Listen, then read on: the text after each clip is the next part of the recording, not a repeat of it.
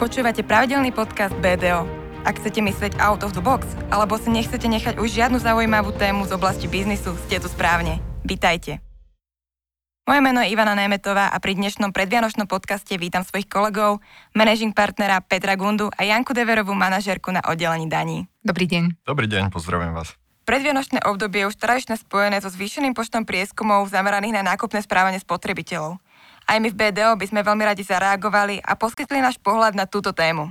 Pomaly sa nám, a vlastne možno nie až tak pomaly, blížia Vianoce. Peter, Janka, čo vaše prípravy? Už máte nakúpené všetky darčeky? No ja paradoxne tento rok som nakúpil darčeky relatívne veľkým predstihom, čo sa mi teda v minulosti nestávalo. Dá sa povedať, že až 100% darčekov som nakúpil online. A dokonca som sa nebal trochu aj experimentovať, to znamená nie tak, jak po minulé roky, ale dokonca som navštívil aj iné obchody a tá varieta tých darčekov je ďaleko širšia ako v minulosti. No ja musím povedať, že na rozdiel od Petra teda ešte rozhodne nemám všetko, ale zároveň nie som len ten typ, ktorý si necháva tie vianočné nákupy na poslednú chvíľu, no ale tento rok to z tých časových dôvodov nie úplne vyšlo. Takže priznám sa, že nechávam si tie nákupy, alebo nechávala som si tie nákupy na ten posledný týždeň pred Vianocami, čo ale vzhľadom na súčasnú situáciu nebude asi úplne možné. Takže vyhrajú o mňa zrejme tie e-shopy, ktoré budú ponúkať najrýchlejšie dodanie.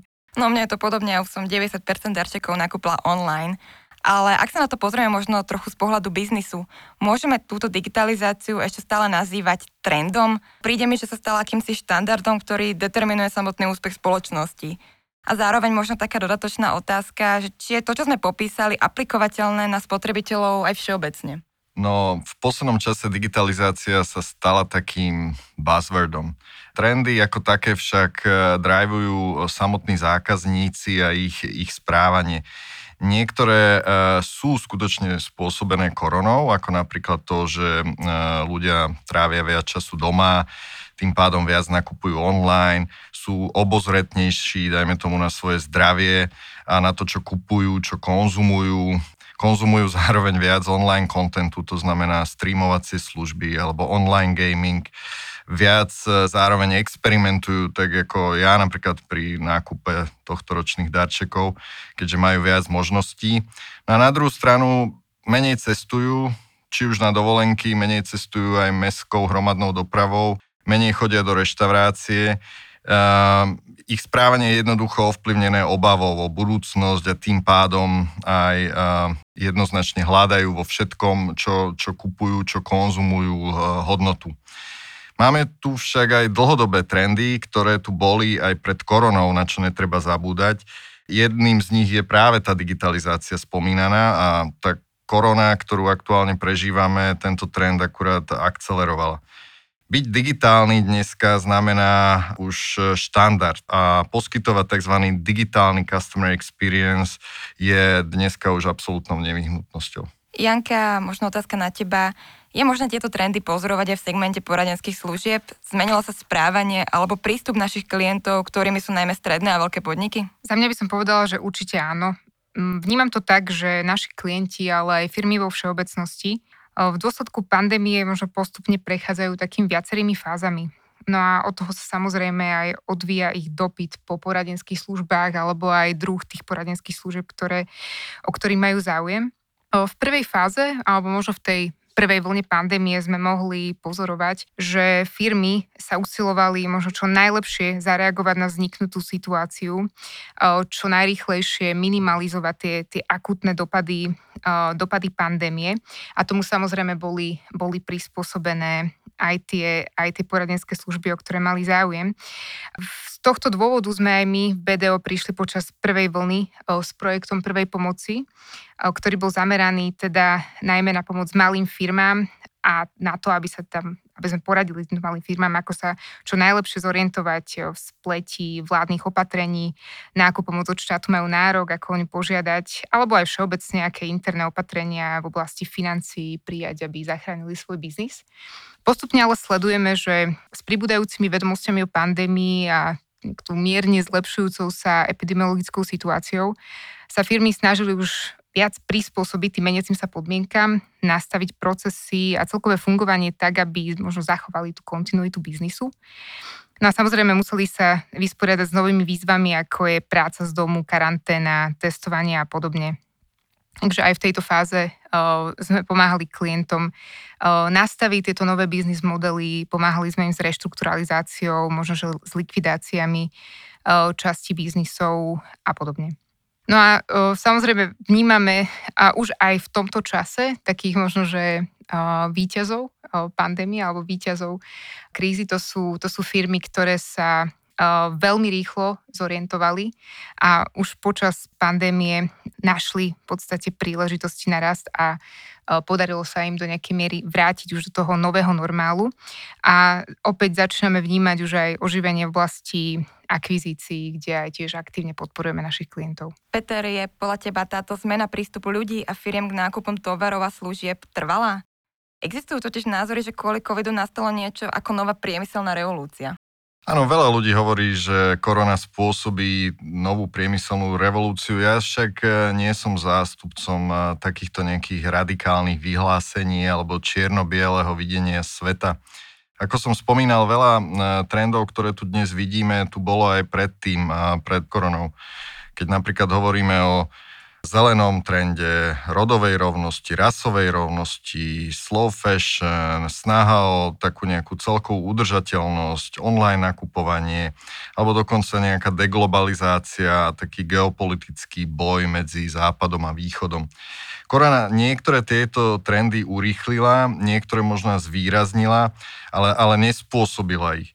To, na čo by sme si dnes mali dať možno pozor, je, aby tieto trendy sa v obzvlášť tejto náročnej alebo ťažkej dobe nepresadzovali radikálne. Keď hovorím o nie úplne čierno-bielom videní sveta, platí to samozrejme aj o regionálnych rozdieloch. Zákazníci sa inak správajú v Ázii, inak v Európe a úplne inak v Amerike a to treba mať určite na pamäti. To znamená, že vyhlásenia typu, že toto už nikdy nebude alebo tamto nebude, skutočne treba vnímať dnes aj s ohľadom na tieto regionálne rozdiely. Ázia vidíme, že sa z tej korony dostáva pomerne rýchlejšie. Tie signály, ktoré odtiaľ plynú, sú viac pozitívne. Naopak Európa, Amerika, skutočne v tomto čase nahrávania podcastu zápasy asi s tou najťažšou etapou koronakrízy po tej pandemickej stránke a uvidíme, ako sa to ďalej prejaví na správaní sa zákazníkov. Ale zároveň nemusíme chodiť možno až tak ďaleko, že pozrime sa na správanie sa zákazníkov tak blízkych dvoch národov, ako sú Češi a Slováci. Vidíme tu obrovské rozdiely v tom, ako k niektorým veciam pristupujú Češi a Slováci. Ja som veľmi rád, že po možno nejakých 20-25 rokoch aj niektoré veľké celosvetové brandy tento trend, rozdielny trend pochopili a začínajú pristupovať k týmto dvom trhom rozdielne. No a platí to, čo som už povedal a zároveň pre mňa je to asi taký, že najviditeľnejší trend a to je to, že zákazníci jednoducho hľadajú hodnotu, hľadajú value a túto hodnotu v čomkoľvek, či už sú to tovary alebo služby, budú hľadať aj naďalej a zároveň vidíme tu taký nejaký trend klesajúcej lojality k značke, keďže sa neboja je experimentovať. Janka, čo si myslíš, vnímajú to takto aj naši klienti? Môžeme povedať, že je pre nich dôležitá hodnota našich služieb? Úplne jednoznačne. Ja si myslím, že práve to, čo rezonuje u našich klientov, už teda bez ohľadu na to, v ktorej fáze odvracania následkov pandémie sa nachádzajú, tak rezonuje práve hodnota a okrem toho sú to ešte možno rýchlosť, takisto ako spomínal Peter, digitalizácia, ale aj odvetvová špecializácia. Na margo tej digitalizácie, Peter už spomínal, že v dnešnej dobe v podstate už je digitalizácia len takým buzzword alebo trendy slovom, ale v zásade hovoríme stále iba o hľadaní nejakých tých najefektívnejších riešení. No a z tohoto dôvodu práve digitalizácia rezonuje aj u nás v BDO, v zásade my sme využili krízu na to, aby sme sa dokázali čo najlepšie zorientovať a pripraviť na nový normál. A postupne sme začali práve s digitalizáciou našich služieb. Samozrejme, je tam veľký rozdiel, či hovoríme o tých tzv. Komoditných službách, ako sú audit, účtovníctvo, mzdové účtovníctvo alebo prípadne spracovanie niektorých daňových priznaní. Tam je tá digitalizácia už v zásade nie len trendom, ale povedala by som, že do určitej miery aj taká nevyhnutnosť. No a pokiaľ ide o poskytovanie takých tých štandardných poradenských služieb ako daňové poradenstvo alebo finančné poradenstvo, podnikové poradenstvo, tak minimálne sa usilujeme našim klientom podať pomocnú ruku v tom, že teda využívame všetky tie dostupné digitálne riešenia, akým sú online meetingy, elektronické zdieľanie dát. Na druhej strane zase musím povedať, že vidíme to, že naozaj veľa meetingov sa dá nahradiť takto online, a na druhej strane ten ľudský kontakt asi nikdy nenahradíme. Ale táto doba naozaj priniesla, ako spomínal Peter, naozaj tú akceleráciu v tom, že aké digitálne nástroje využívame, a myslím si, že toto rezonuje naprieč celým odvetvím, že budeme sa snažiť aj do budúcna čo najviac zapájať tieto digitálne riešenia aj do nášho biznisu. Jani, úplne súhlasím. A Peter, myslíš si, že je pravdepodobné, že sa spotrebitelia firmy neskôr vrátia k pôvodnému správaniu? Opäť tá odpoveď nie je univerzálna alebo čierno-biela. Niektoré zmeny skutočne budú trvalé, ale niektoré dočasné, niektoré dokonca len krátkodobé, najmä tie, ktoré boli vynútené nejakými opatreniami vlád. Pozrieme sa napríklad, čo sa stalo v lete. Ľudia veľmi rýchlo, ani keby zabudli na tú prvú vlnu a húfne sa vrátili k cestovaniu. Reštaurácie sa opäť naplnili ľuďmi. Reštaurátori hlásili dokonca rekordné tržby za tie 3 letné mesiace. To znamená, že vidíme tu aj nejaké také svetielko optimizmu. Čo sa týka cestovania, tam sa síce budeme vrácať pomalšie, ale ja som presvedčený, že sa k nemu určite vrátime. Tak ako Janka spomínala, ten osobný kontakt skutočne sa nedá nahradiť online meetingami. Ľudia možno zvážia, čo sa týka osobného cestovania, či pôjdu 5-krát za rok na nejakú menšiu dovolenku alebo predĺžený víkend, alebo ju nahradia jednou dlhšou, ale myslím si, že k cestovaniu skôr či neskôr sa určite vrátime. A niektoré zmeny budú skutočne trvalé. Jednou z nich je už tá spomínaná digitalizácia. Ľudia chtiac, nechtiac boli prinútení a naučili sa fungovať dneska digitálne.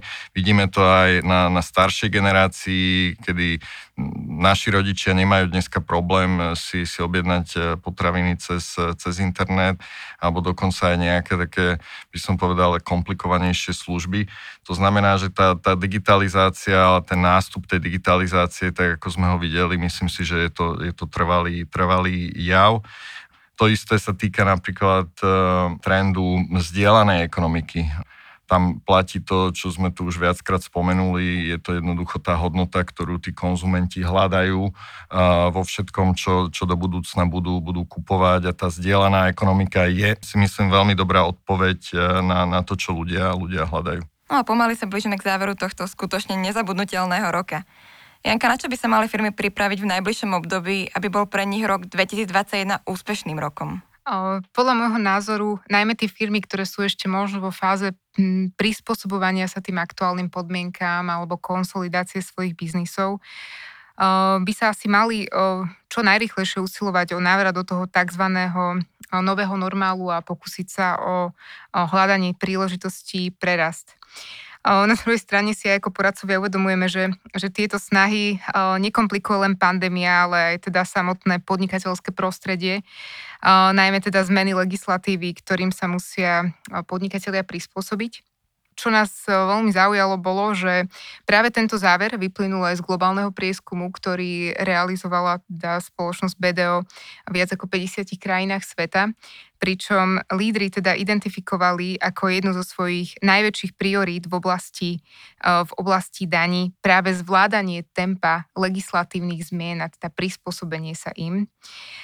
Zároveň v tejto súvislosti ide do úzadia už aj nejaké daňové plánovanie, ale to samozrejme súvisí aj s tým, že celkovým trendom v zásade je nejaká požiadavka na vyššiu transparentnosť, celkový boj proti daňovým únikom. Takže z nášho pohľadu tieto závery boli veľmi zaujímavé a jednoznačne ich možné aplikovať určite aj na Slovensko. Čo sa týka našej legislatívy, nášho podnikateľského prostredia, ak sme sa rozprávali aj už o nejakých tých online biznis modeloch, tak tie samozrejme tiež čakajú zmeny. Tie sa týkajú teda najmä oblasti DPH. V zásade dochádza k zrušeniu oslobodenia pri dovoze zásilok malej hodnoty z tretích krajín a zároveň ďalšie zmeny, čo sa týka zásilkového predaja, respektíve ponovom predaja tovarov na diaľku. Takže určite firmy na Slovensku čakajú výzvy aj v podobe prispôsobenia sa týmto legislatívnym zmenám.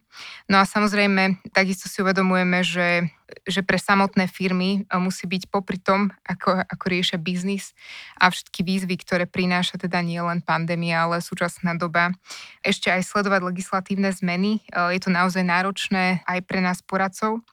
Takže snažíme sa klientom pomáhať tieto zmeny sledovať, efektívne implementovať i pracovať na tom, aby svoje biznis modely nastavili čo najefektívnejšie v súlade s legislatívnymi požiadavkami, ale zároveň sa snažíme aj byť klientom na blízku a definovať alebo pomáhať im nadefinovať určité príležitosti pre rast. Ja by som chcela veľmi pekne poďakovať Janke Deverovej a Petrovi Gundovi za hodnotnú diskusiu.